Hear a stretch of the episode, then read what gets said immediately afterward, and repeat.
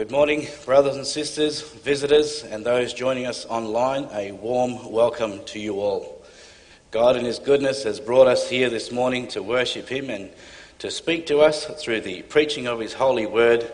May we be comforted and encouraged by the preaching of the gospel, and may our praise of His holy name be done in humility and be pleasing in His sight.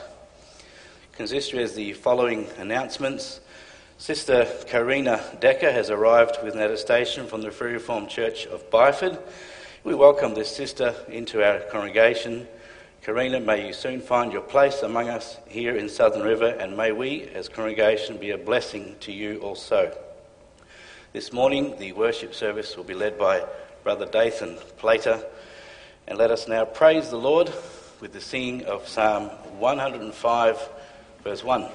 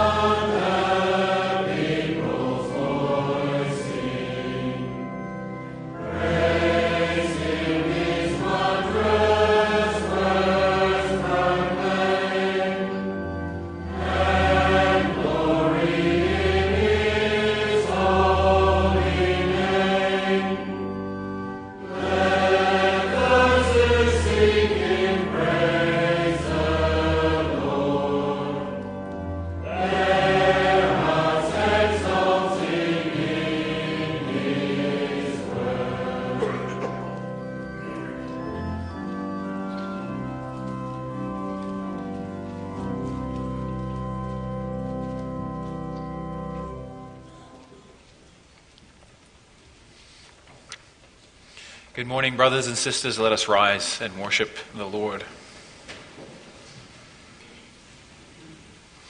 As we come to worship our triune God, we confess that our help is in the name of the Lord who made heaven and earth. Amen. And God greets you this morning. Grace to you and peace from God our Father and the Lord Jesus Christ. Amen. Let us continue and sing praises to our God with the words of Psalm one oh eight, verses one and two. Oh.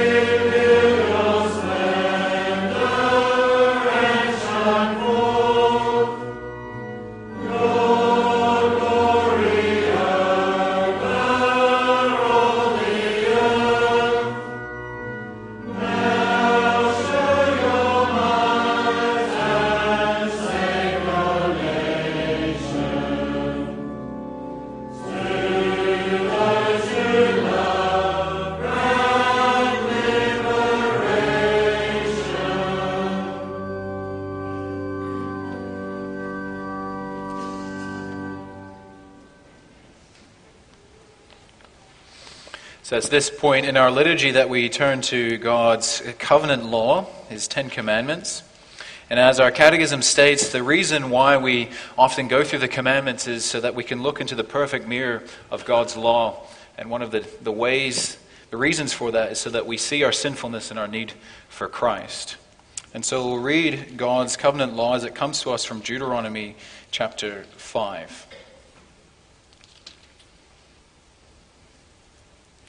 Deuteronomy chapter five, verse six, I am the Lord your God, who brought you out of the land of Egypt, out of the house of slavery. You shall have no other gods before me. You shall not make for yourself a carved image or any likeness of anything that is in heaven above, or that is on the earth beneath, or that is in the water under the earth. You shall not bow down to them or serve them. For I, the Lord your God, am a jealous God, visiting the iniquity of the fathers on the children to the third and fourth generation of those who hate me, but showing steadfast love to thousands of those who love me and keep my commandments. You shall not take the name of the Lord your God in vain, for the Lord will not hold him guiltless who takes his name in vain. Observe the Sabbath day to keep it holy, as the Lord your God commanded you. Six days you shall labor and do all your work, but the seventh day is a Sabbath to the Lord your God. On it you shall not do any work, you or your son or your daughter or your male servant or your female servant or your ox or your donkey or any of your livestock or the sojourner who is within your gates, that your male servant and your female servant may rest as well as you. You shall remember that you were a slave in the land of Egypt, and the Lord your God brought you out of there with a mighty hand and an outstretched arm. Therefore the Lord your God commanded you to keep the Sabbath day. Honor your father and your mother as the Lord your God commanded you, that your days may be long and that it may go well with you in the land that the Lord your God is giving you. You shall not murder. You shall not commit adultery. You shall not steal. You shall not bear false witness against your neighbor. You shall not covet your neighbor's wife. You shall not desire your neighbor's house, his field, or his male servant, or his female servant, his ox, or his donkey, or anything that is your neighbor. In, in confession, we will sing from Psalm one hundred eight, verse five.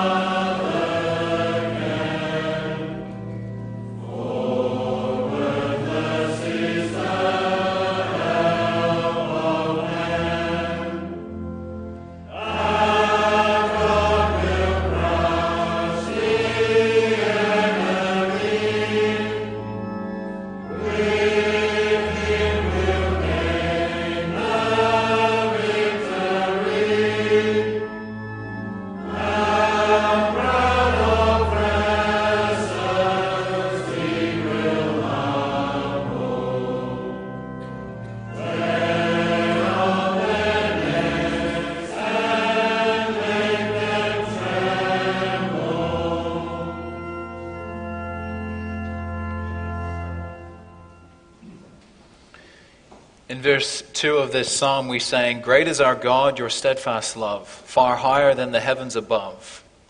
And then at the end we sang, Now show your might and save your nation. To those you love, grant liberation. So confident of God's mercy and of, of, of his salvation, let us now call upon him in prayer.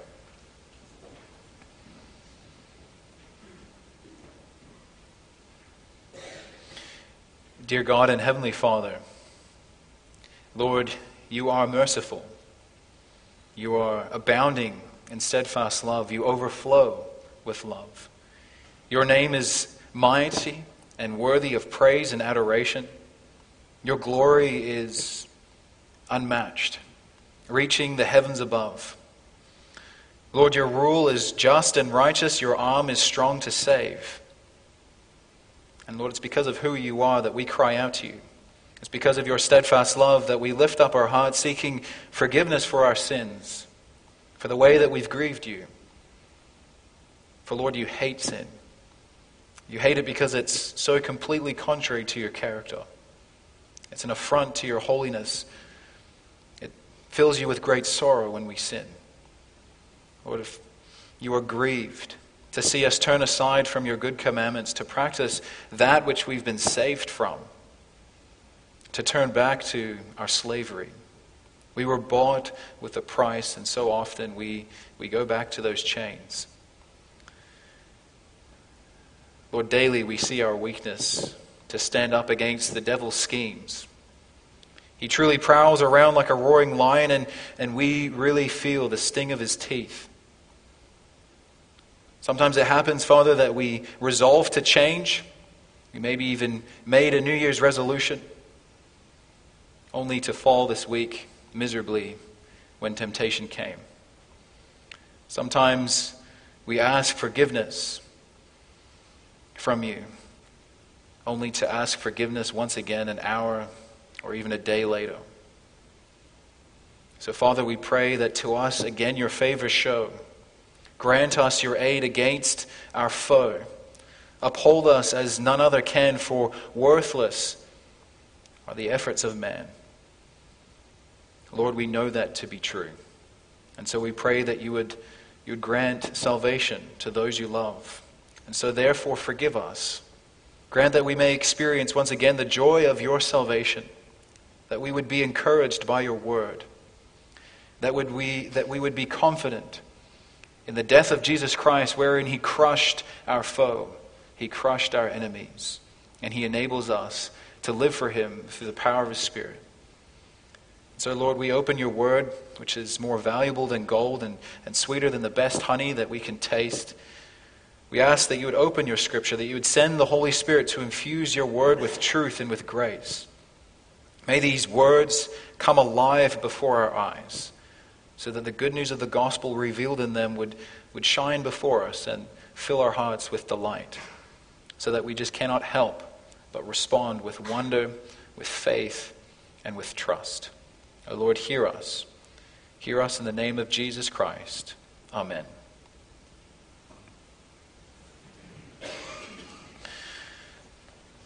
Well, brothers and sisters, our intention this morning is to go through Genesis forty-six. And so just before I read those those words to you, maybe it's helpful just to recall how the story has progressed up until this point. So if you remember the, the story of Joseph, he was put in a pit by his brothers, and then he was sold into Egypt. And there he, he suffered greatly. He was thrown into prison. But then God in his goodness, he gave these two officials some dreams. And through those dreams, Joseph interpreted their fate, and that landed him an audience with Pharaoh. And then as he had an audience with Pharaoh, he gained the, the he was second to the throne. And from there, he, he ruled as, as second to Pharaoh himself.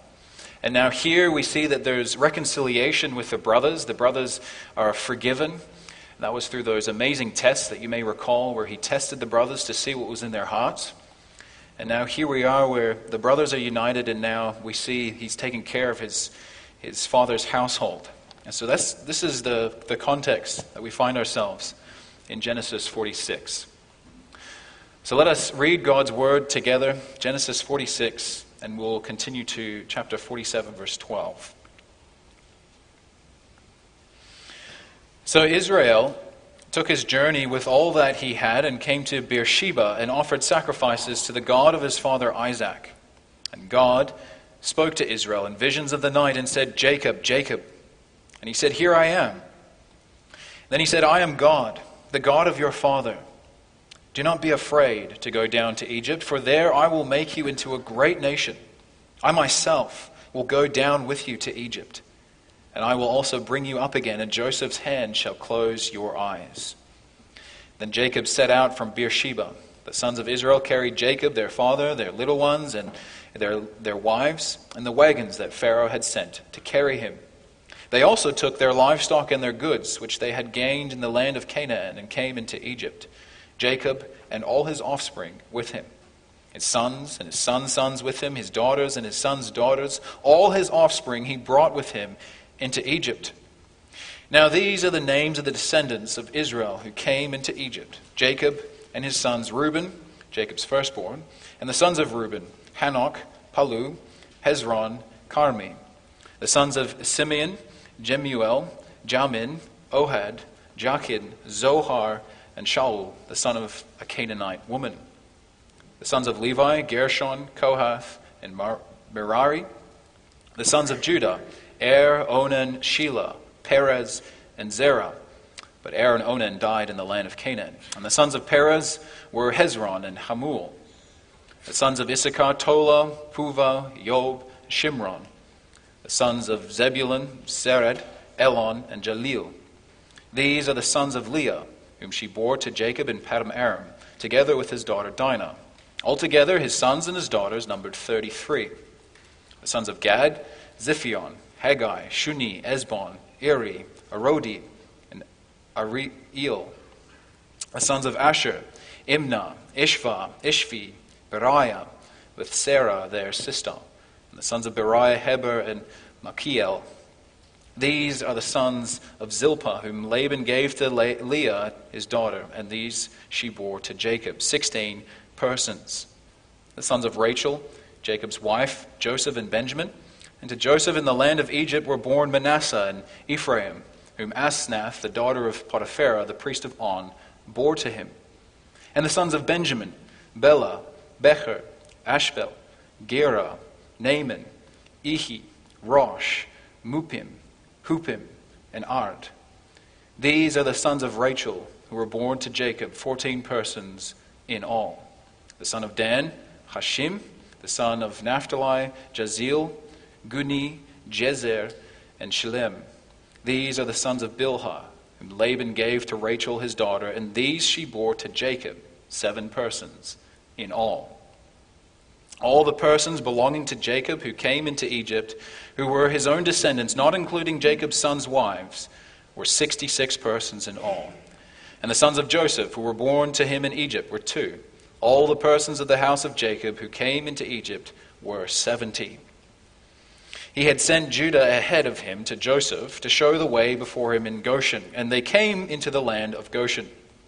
Then Joseph prepared his chariot and went up to meet Israel, his father, in Goshen. He presented himself to him and fell on his neck and wept on his neck a good while. Israel said to Joseph, "Now let me die, since I have seen your face and know that you are still alive." Joseph said to his brothers and to his father's household, "I will go up and tell Pharaoh and will say to him, 'My brothers and my father's household, who are in the land of Canaan, have come to me. And the men are shepherds, for they have been keepers of livestock, and they have brought their flocks and their herds and all that they have.' When Pharaoh calls you and says, 'What is your occupation?' you shall say, 'Your servants have been keepers of livestock from our youth, even until now, both we and our fathers, in order that you may dwell in the land of Goshen, for every shepherd is an abomination to the Egyptians.' So Joseph went in and told Pharaoh, 'My father and my brothers, with their flocks and herds and all that they possess, have come from the land of Canaan. They are now in the land of Goshen.' And from among his brothers he took five men and presented them to Pharaoh. Pharaoh said to his brothers, 'What is your occupation?' And they said to Pharaoh, 'Your servants are shepherds, as our fathers were.' They said to Pharaoh, 'We have come to sojourn in the land, for there is no pasture for your servants' flocks, for the famine is severe in the land of Canaan. And now, please, let your servants dwell in the land of Goshen.' Then Pharaoh said to Joseph, 'Your father and your brothers have come to you. The land of Egypt is before you. Settle your father and your brothers in the best of the land. Let them settle in the land of Goshen. And if you know any able men among them, put them in charge of my livestock.' Then Joseph brought in Jacob his father and stood him before Pharaoh. And Jacob blessed Pharaoh. And Pharaoh said to Jacob, 'How many are the days of the years of your life?' And Jacob said to Pharaoh, 'The days of the years of my sojourning are a hundred and thirty years. Few and evil have been the days of the years of my life, and they have not attained to the days of the years of the life of my fathers in the days of their sojourning.' And Jacob blessed Pharaoh and went out from the presence of Pharaoh. Then Joseph settled his father and his brothers and gave them possession in the land of Egypt, in the best of the land, in the land of Ramses, as Pharaoh had commanded. And Joseph provided his father, his brothers, and all his father's household with food, according to the number of their dependents. And now we'll also move to the New Testament. We'll read from Paul's letter to the Corinthians. We'll read from the verses twelve to twenty-two. In this part of the letter, he is explaining why he wasn't able to, to make it to the Corinthians.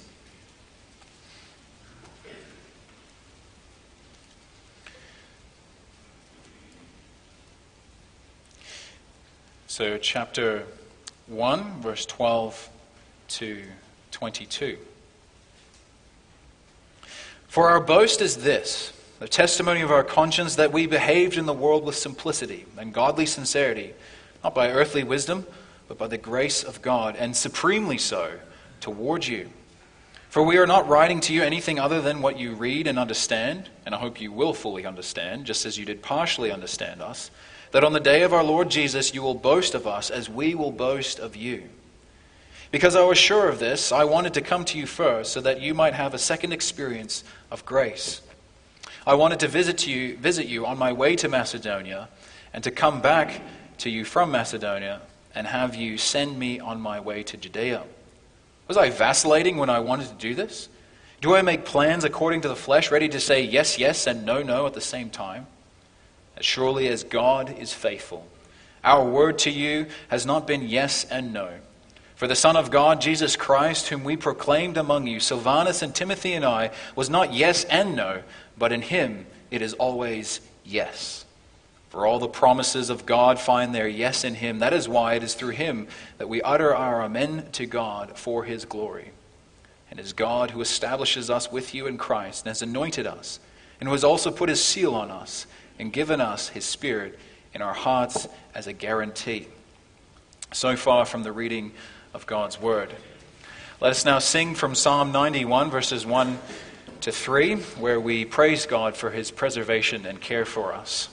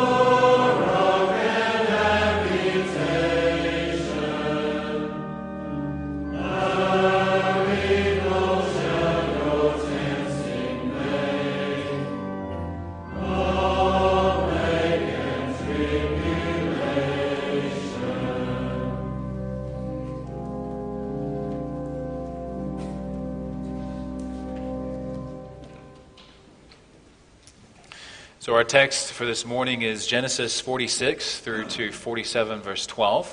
And since we've read that together, we'll proceed to the proclamation of the gospel. And then afterwards, we'll sing from the same psalm, and we'll uh, sing the verses four and five.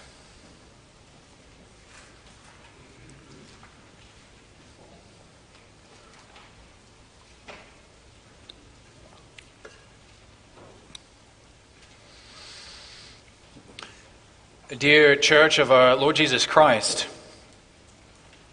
there's a number of children in our society that grapple with many broken promises. A parent or maybe a guardian promises to care for them, promises that they're not going anywhere, promises them that they might take them somewhere on a weekend, that they're going to be there for them, only for the child to, to watch helplessly from a window as that parent or guardian leaves. Maybe you can quickly think of a, of a mother or a father, of someone you loved who've, who's done that. Or maybe, maybe you can think of your own experiences. And other times children suffer because parents are, are distant, such as a distant father figure maybe. He's made a promise to you at your baptism to care for you, to provide for you, but is always absent from your life. Whenever you needed someone to desperately chat to, they weren't there, they were gone on business trips. Or maybe they just constantly said, "Not now, I'm busy." Now, congregation, we are called children of God. And maybe you have it that when you think of your Heavenly Father, God, your Heavenly Father, makes all these promises to you. And maybe there's a little suspicion in your heart of whether or not God will stay true to those promises. Maybe there's a small voice inside of your mind that tells you, well, look at your experiences. God said that he would care for you, but really? Has he? You know, maybe you, you hear Sunday by Sunday about how God promises to be with you, how he is in a relationship with you, to care for you. And you hear that and you look at your life, and it just seems like another cliche that is spoken off the pulpit. Just another thing. You see, our God has promised to be with us. He's promised us many things. He's established a covenant, and this covenant goes back to Genesis. As we've seen in, in our text previously, uh, we should say, as we've seen in, in Genesis, we see that God makes a covenant with his people. He makes a relationship, and he promises them many rich things. That he's going to make them a great nation. That they're going to have land. They're going to have his care and his preservation. That they're going to be the recipients of his blessing. And as we saw previously, they, these are all the blessings, these are all the promises that, that the writer of Genesis is tracking from one generation to the next. As it goes from Abraham to Isaac to Jacob and then to the nation of Israel. And as we've made our way through the Joseph narratives, there are many moments where it seems like God has, has forgotten his people, where God seems to have left them, has walked away from them, that he's not, no longer with them. And yet, as we've seen, as we've been working our way through these chapters, we've seen that even though things appear on the outside as such, God was at work, doing what he said he would do, caring for them, preserving them. And here in our text this morning, we see that playing out very beautifully. God is preserving his people. He's fulfilling his promises to them. Or to put it more simply, more simply, we see God doing what he says he will do. And so our theme for this morning is, your covenant God preserves you and fulfills his promises to you. And to flesh that out, we'll look at three things. Firstly, a great people. Second, a sojourning patriarch. And then third, a blessed Pharaoh. So firstly, then, a great people. So if you remember, the brothers come to Jacob with amazing news. Joseph is alive. Your beloved son, the son that you thought was dead, is alive. And then Jacob, he hears these words, he sees the royal chariots, and we see that he moves from a place of disbelief to disbelieving for joy. He just can't believe it. All his sons are alive. All of them. Joseph is, as it were, back from the dead. Their fortunes have, have changed dramatically. They went from an, a, a people, a household on the brink of, dis, of despair, on the brink of ruin, to all of a sudden they now are in a place where they're going to be provided for abundantly. And so that's the background for verse one of our text, where we read that Jacob, he packs up his things and he, he heads off to Egypt.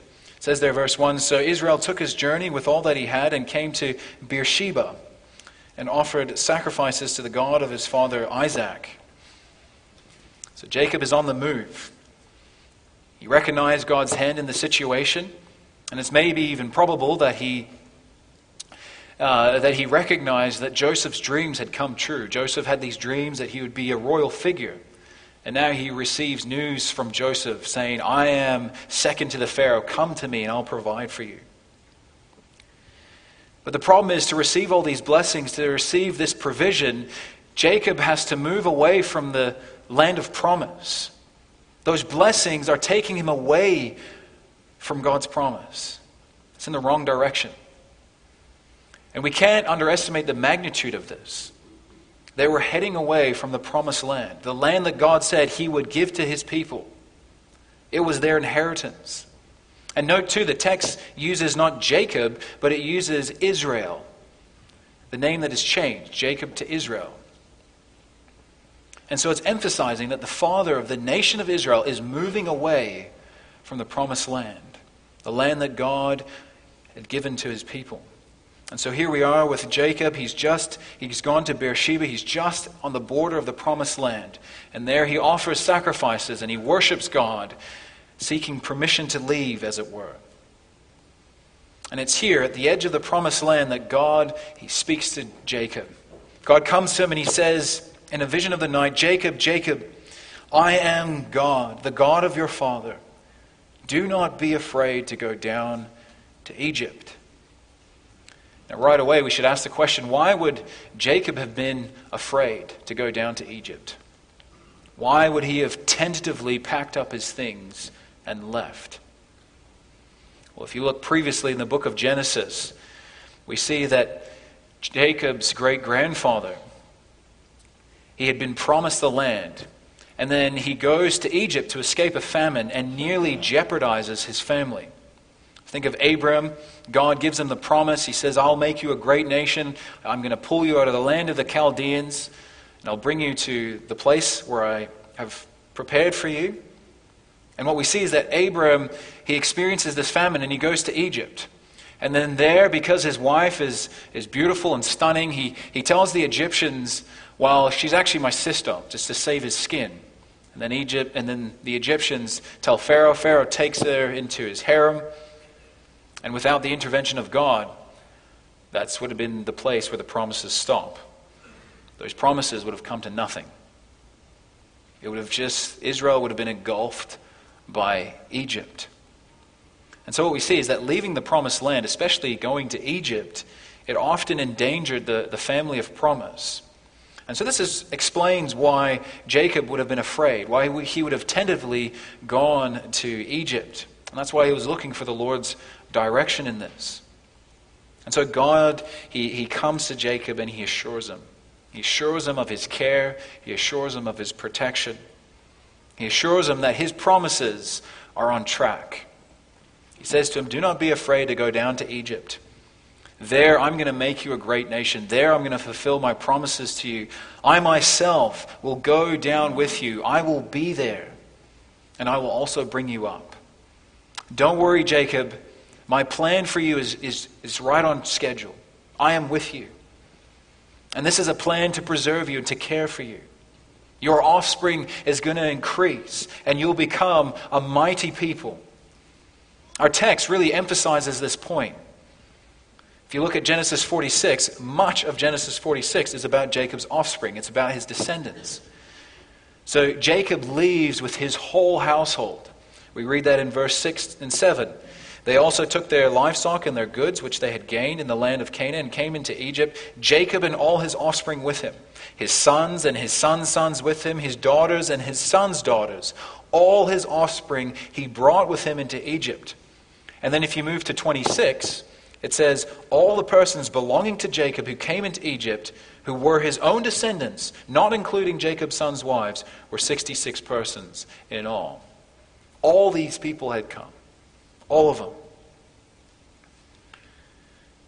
And so why does the Spirit underline this point for us, brothers and sisters?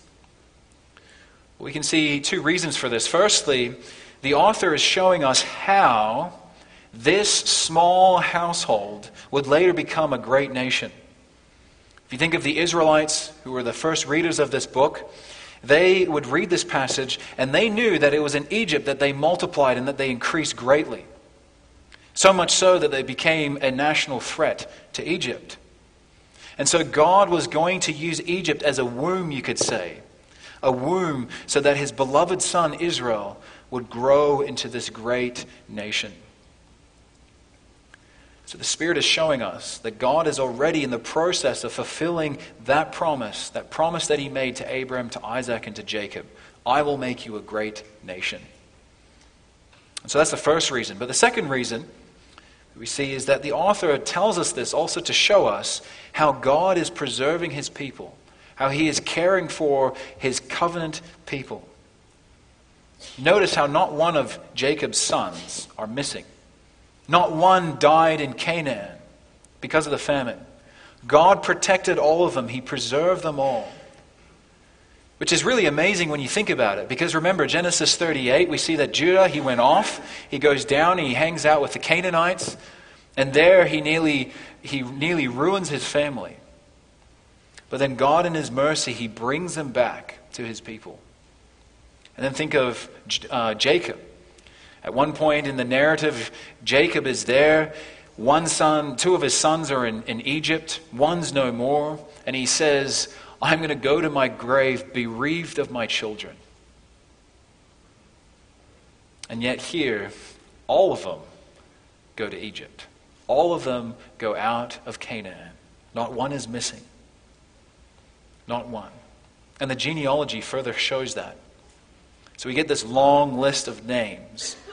And the genealogy concludes with the words, all the persons of the house came to Egypt were seventy. God was caring for them.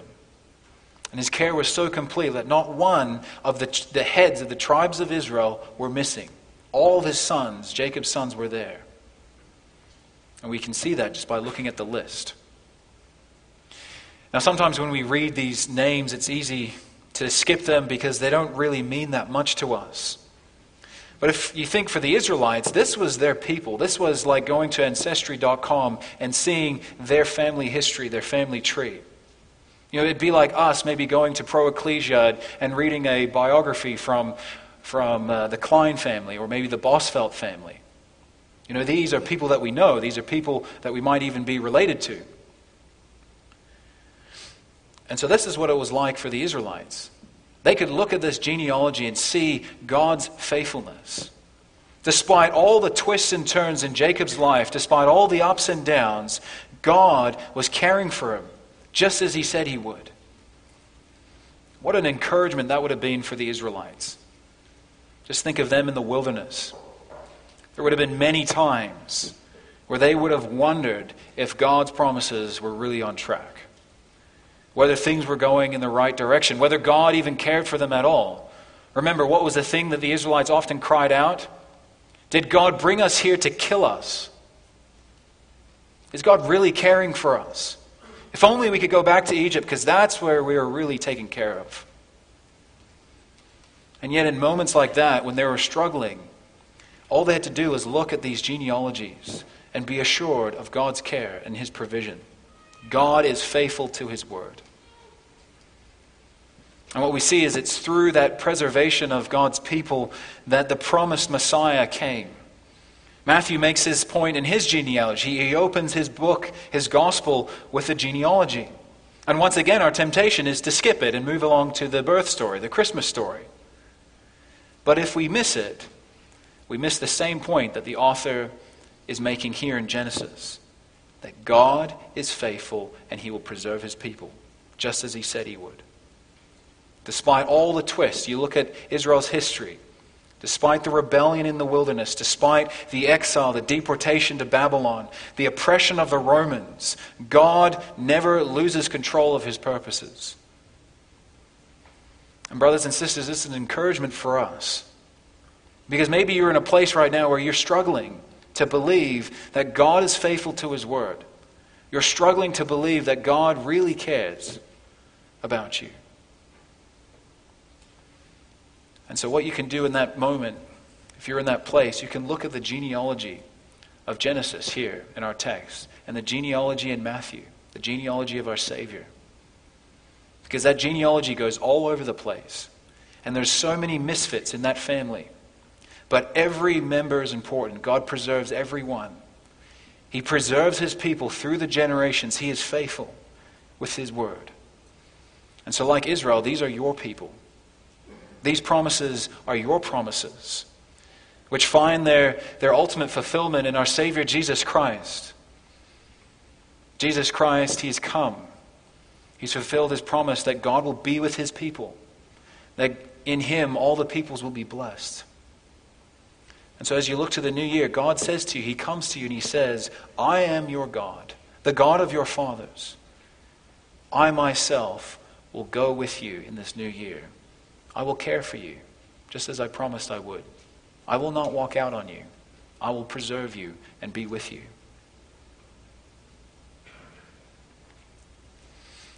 So that brings us to our second point, a sojourning patriarch. So after this a really emotional reunion with his sons, Jacob and his few sons are brought before Pharaoh. And he stands before Pharaoh, and Pharaoh asks him, he asks Jacob, he says to him, what is the years, the days of your life?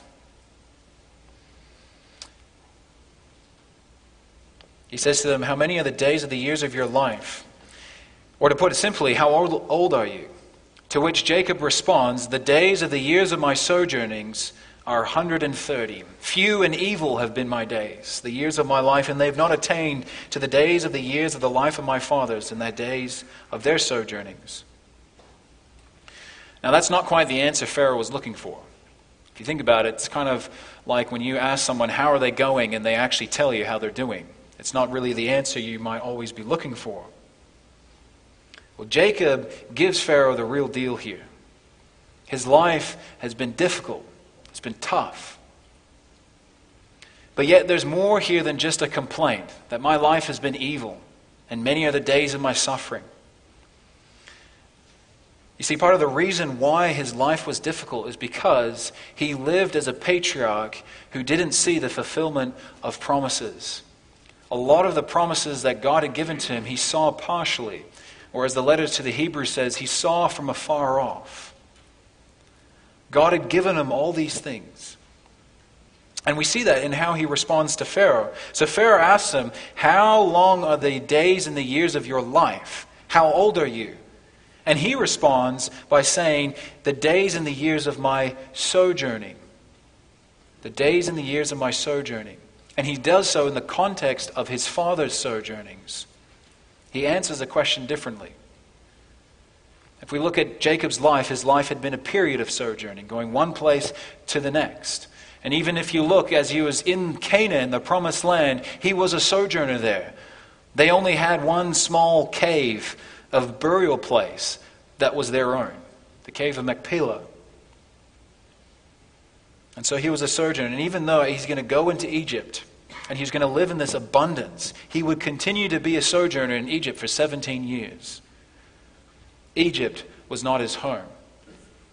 And this is something that Joseph understood as well.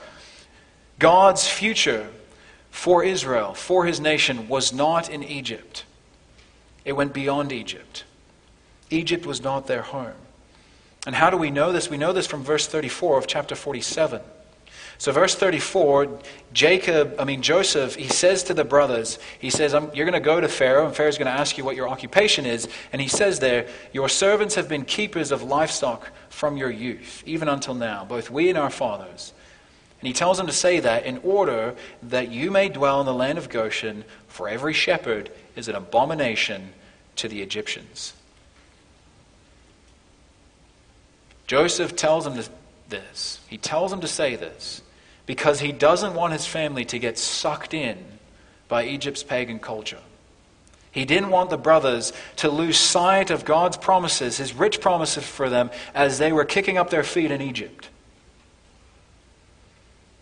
You see, he commanded them to honestly explain their trade to Pharaoh. And by doing that, he was ensuring that the people of promise would not be threatened by famine or by mixed marriages. No father in Egypt would have let his son or his daughter be married to an Israelite because they were shepherds. And so that meant that Egypt acted like an incubator for God's people. The nation dwelt in the best of the land, abundantly provided for, and there they could grow and grow and grow, safe from external threats.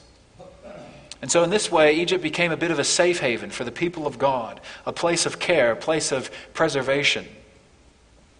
And we see a similar thing in the birth of our Lord Jesus Christ. If you look at the fulfillment of God's promises were coming, the, the Messiah was coming. But then what you see in Matthew's Gospel in chapter two, that those promises are threatened right, right away by Herod, who plots to kill all the baby boys of Bethlehem. And so God tells Joseph and Mary, and what does he say to them? He tells them to go down to Egypt. Matthew two, verse fourteen. Rise, take the child and his mother and flee to Egypt and remain there until I tell you. For Herod is about to search for the child to destroy him. So Egypt became a safe haven, even for the Messiah, the Christ, where he lived free from all these external threats. And so God preserved the Messiah, and in doing so, he protected the very plan of salvation. Now, why is it so crucial for Israel to remain separate? Was it some sort of racial superiority? You know, we are the people of God and they're, they're just lowlife. Well, no, congregation. God's promises meant that Egypt wasn't, as I said before, Egypt wasn't Israel's final stomping ground. God had better things in store for them. You see, it would have been tempting for Israel's, for, for Jacob's sons to just forget in all their abundance the promised land, that dry and barren land, and to get sucked into the luxuries of Egypt. But they were merely sojourners. It wasn't their home. Now maybe you see where this is going. Because just like Abraham and Isaac and Jacob, all of us here together, we are sojourners in this world. Peter, the Apostle Peter, he highlights this in his letter. He begins the letter by talking about elect exiles, people who are strangers, estranged from the world, but they're citizens of heaven. They're citizens of another country. And later he says this in First Peter chapter two, verse eleven, Beloved, I urge you as sojourners and elect exiles to abstain from the passions of the flesh which wage war against your soul. This life is not your home. This life is not all there is. Don't get sucked in by all the riches and all the abundance and all the passions that you can experience here in this life. Because these wage war against your soul. God has promised you a world, one hereafter, the new heavens and the new earth. This is what funerals remind us of, don't they? They remind us that all the abundance in this life, it isn't all there is. It's tempting, isn't it, to be, to become very home. Very much at home here. And isn't one of the reasons why we can easily become home and we can easily get distracted here is because sometimes we struggle to believe that God will do what he says he will do. We struggle to believe God's promises. We look at the twists, the turns in our lives, and we think to ourselves, is God really caring for us? And so we say, well, I'll just start investing here. Now, we might not say that out loud, but maybe that's what we experience. We get disillusioned. It's so tempting for us, isn't it? And yet God has promised us an eternal home, an eternal, an eternal inheritance. He tells us that this isn't our home. As Paul writes later in, in Philippians three, verse eighteen to twenty, he says, For many as I have told you, and now tell you with tears, walk as enemies of the cross of Christ. Their end is their destruction. Their God is their belly. And in their shame, with minds set on earthly things. But our citizenship is in heaven, where we await our Savior, the Lord Jesus Christ. Your citizenship is in heaven. And the reason we can be confident of that is because our citizenship was obtained for us. It was secured for us by the suffering of Jesus Christ. He secured that eternal inheritance for you by his death. He opened a way so that you who were once alienated, far away from God, can now be called citizens of the Most High. So like Jacob, like Jacob's household, God will also preserve you in your sojournings here in this world, so that you reached that inheritance that he's purchased for you, that he's purchased by his blood. Now, congregation, there's something that's quite remarkable that happens right at the end, uh, towards the end of our text in Genesis forty-seven. So Joseph, he brings uh, Jacob, his father, before Pharaoh. And what we see is that twice we read that Jacob blesses Pharaoh. Verse seven, it says, "Then Joseph brought in Jacob his father and stood him before Pharaoh, and Jacob blessed Pharaoh." Verse ten, "And Jacob blessed Pharaoh and went out from the presence of Pharaoh." And we can't fly over that detail because it is highly significant. And once again, it displays God's faithfulness. Remember, God promised that Israel would be a blessing. They would be blessed and a blessing to other nations. Genesis twelve, verse three, God says, "In you all the families of the earth shall be blessed." And that promise is repeated in chapter eighteen and chapter twenty-two, where he restates the promise and he says, "In your offspring, all the nations of the earth shall be blessed." However, as we've been working through Genesis, we've seen that this only appears in glimpses. And in many situations, God's people are more of a curse than a blessing to the people around them. Think of Abram. Abram goes off to Egypt, and what happens? Sarah goes into the harem of, of Pharaoh, and God curses Pharaoh's household. Or think of Tamar's experiences that we heard about in Genesis thirty-eight. She was oppressed by the people of God. So much for a household of, bless, of blessing. But here, we see this promise being fulfilled for God's people. Jacob, the father of the nation of Israel, he blesses Pharaoh. And that sequence is quite striking. Jacob is just a mere sojourner, and he said this by his own words. He's a leader of a comparatively small group of people. And yet he takes the initiative, and he blesses the most important ruler in that time, the most powerful nation in the world. He blesses Pharaoh, even before Pharaoh speaks.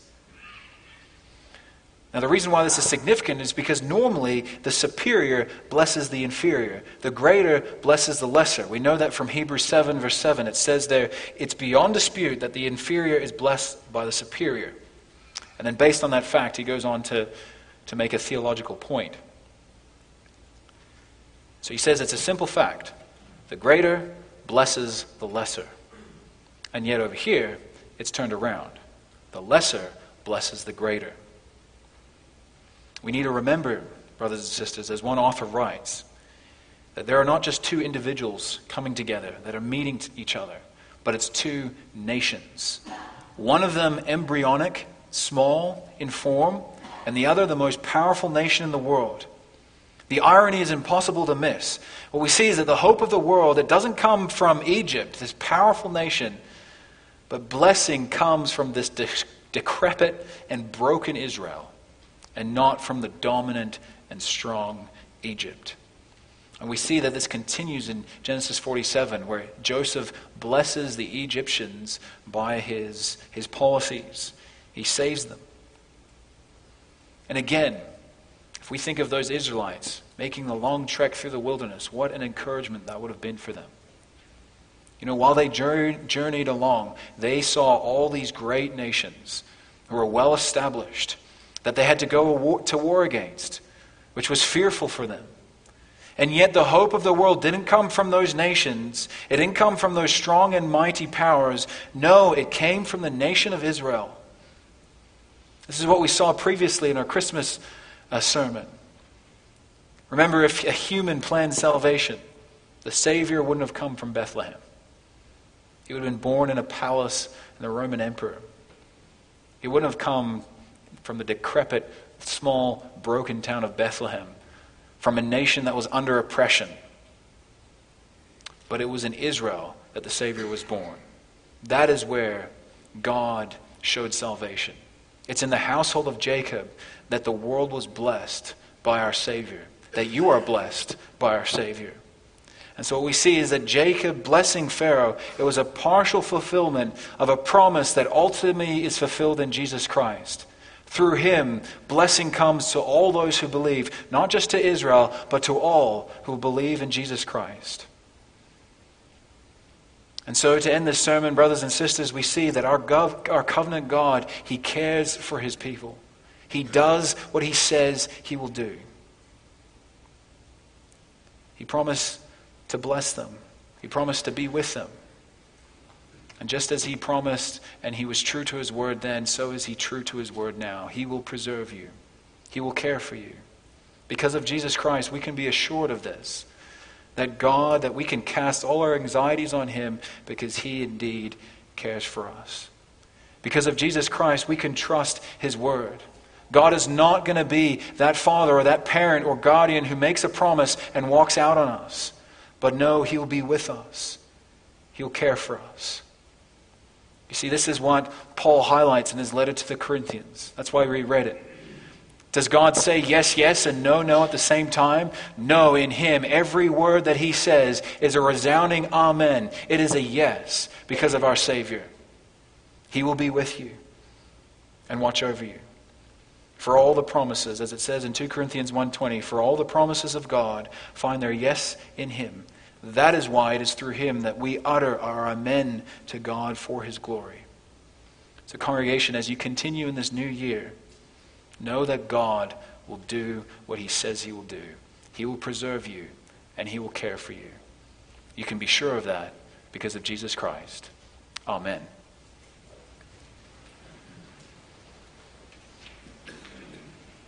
Let's now sing of God's preserving care and his love in Psalm ninety-one, verse four and five.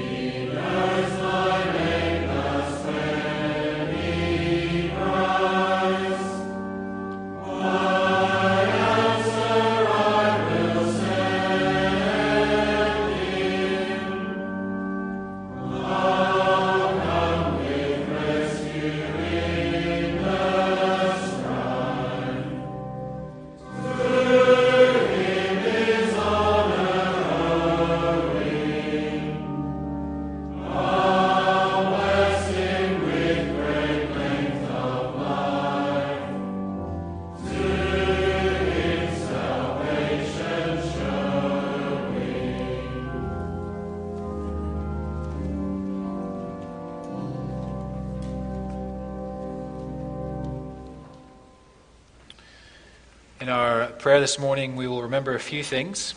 So firstly, we will thank God that our brother John Jansen is worshiping with us after he was uh, he was in hospital for a bit this week. And we'll, pray, we'll also pray specifically for the Jansen family as our brother lost his brother-in-law in uh, in Holland. He passed away, and his burial was this past Friday. And so we'll pray for the Jansen family as this is another death, especially in our, our brother John's extended family. And then we'll also uh, thank the Lord for a number of things. We'll thank the Lord for the fact that George and Elaine Brinks can celebrate their thirtieth anniversary. So we'll praise God for his goodness to them. And we'll also pray that God will bless a new member that we have in this church, Karina Decker. So let us pray together.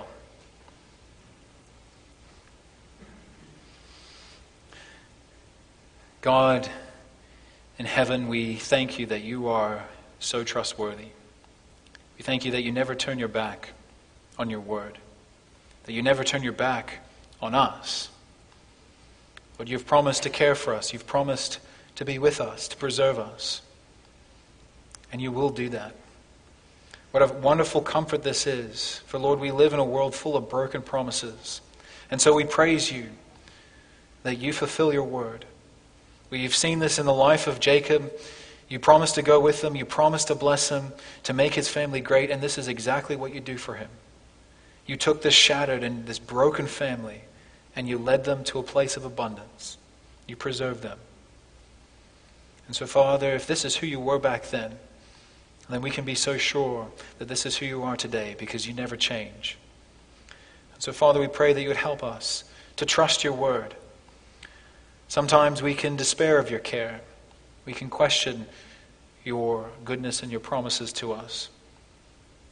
And so, Lord, we pray that every time we say amen, help us to remember that you have kept the longest standing promise of all by sending the Lord Jesus Christ to die for our sin and to triumphantly rise again from the grave. Help us, O Lord, to have confidence that you will fulfill all those promises of the gospel, promise to lead us to an eternal inheritance, promise that you will be our God, that you will make us holy, the great promise that you wash away all our sins. Father, this is who you are.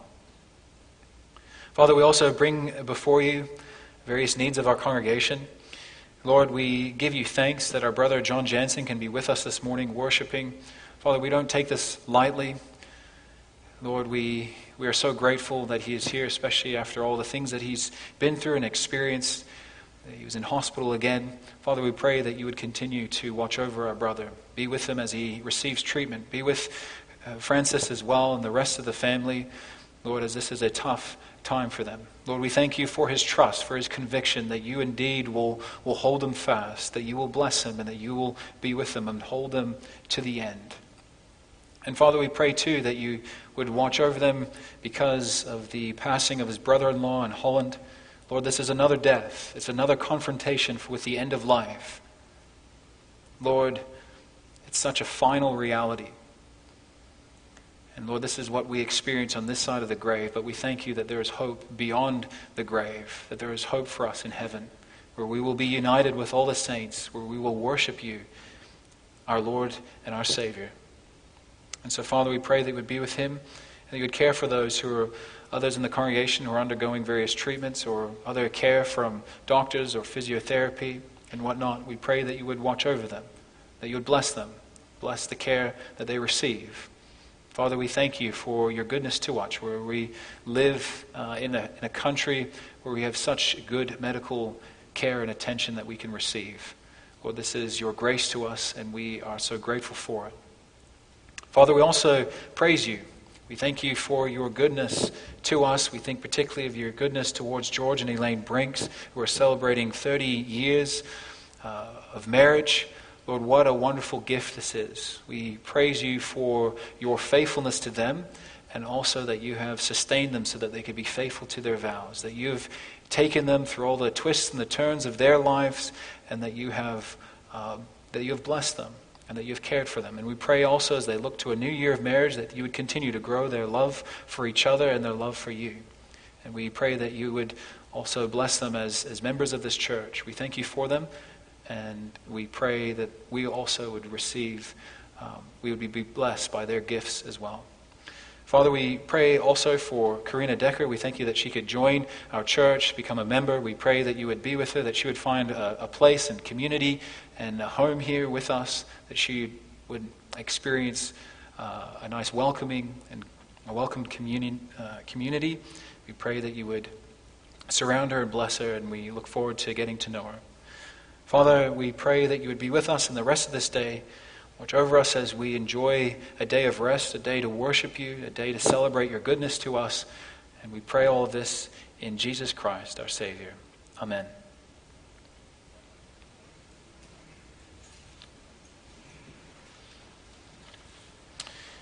You now have an opportunity to give of your, your thank offerings to the Lord. Uh, the offering is for the Ministry of Mercy, particularly Fair Haven. And after the offering, we'll sing together from hymn seventy-eight, verses one, two, three, four, and five.